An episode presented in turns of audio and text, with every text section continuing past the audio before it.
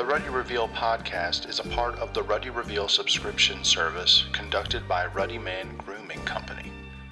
Please listen further for clues and information that will aid you in your search for the truth with this month's mystery.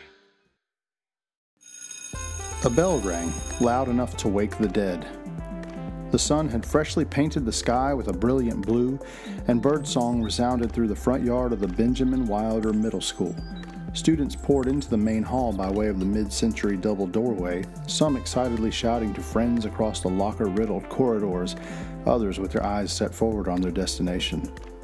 The school day had begun, and like any other school day, its importance was in the eye of the beholder. For the most part, the tweens that called this educational institution their home away from home went about their day as normal, rotating from class to class, worrying over a promised pop quiz here or there, and eventually, as all students tend to do, surviving another day in the shifty time between childhood and adolescence.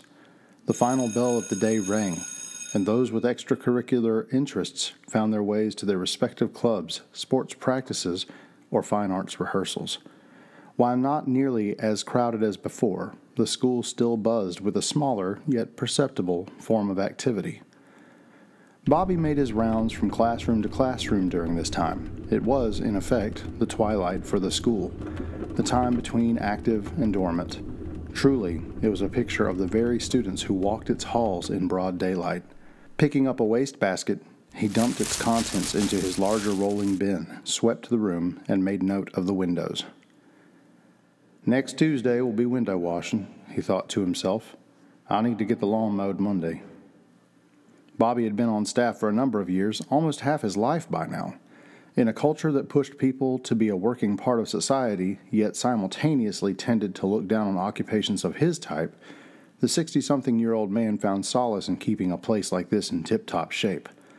Not to be confused with a complacent man, Bobby actually chose this job.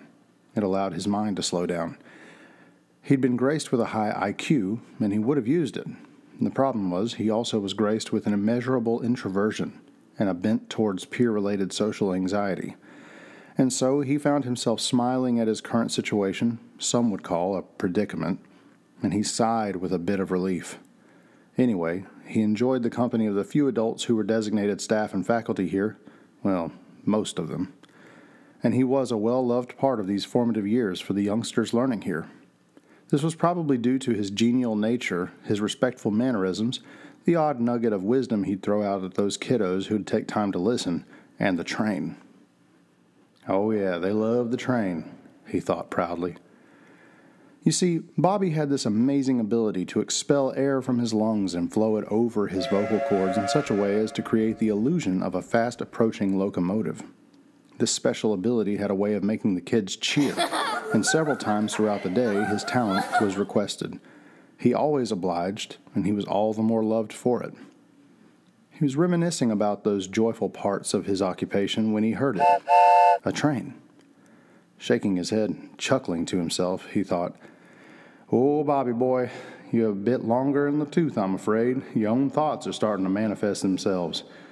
Maybe you could use some more social time. Again, this time unmistakably outside of his brain. In fact, it was down the hall. Glancing at the window, he realized he'd been cleaning and thinking to himself long enough for the sun to set completely. Who would still be here right now? he thought. Checking his wristwatch, he confirmed that the time was currently 6:15 p.m., at least 45 minutes past the time the building would be left completely to only him and his mops. Without a second thought, he rolled his bin in the direction of the sound he'd heard. Rounding a corner, he noticed one solitary beam of light cascading into the hallway from a classroom door frame. It was the rehearsal classroom for the school band, Mr. Simbala's tiny kingdom, as it were. Mort's here late, thought the custodian. He decided to pop in just quickly enough to let the band instructor know that he was about to leave and that if he needed to stay any later, he'd need to lock up. He didn't intend on sticking around much longer than that. Mortimer Simbala was a bit creepy. He just gave off a vibe that told normal folks not to hang around.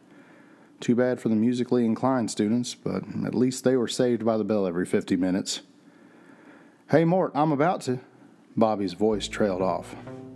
At first glance, the room was empty. He scanned quickly, turning to leave, when something caught his eye. Over by the bin of percussion instruments, he saw a long wooden object that was on the ground beneath the container. Walking a bit closer, Bobby recognized a hand carved wooden train whistle. Well, there's the train I heard, he thought, looking around in the direction of the blackboard and the upright piano. His eyes landed on something on the ground near the front left caster of the piano. Some sheet music must have fallen off the impromptu desk of the band teacher. Nearing the piano, he bent down, with a groan, to pick up the Martian looking paper when he noticed the soles of some black dress shoes near the pile. He hadn't seen them before due to the angle from where he'd been standing, but now, as they came into full sight, he realized they were attached to pants, and those pants were on the prone figure of Mr. Simbala. Mort, you okay? He quickly crawled over to where the man lay and realized the instructor was not responding in any way. As he bent down to check his pulse, he suddenly retracted his hand when he saw a puncture wound on the teacher's right temple, surrounded by a spreading purple bruise that covered now the upper part of the man's occipital cavity.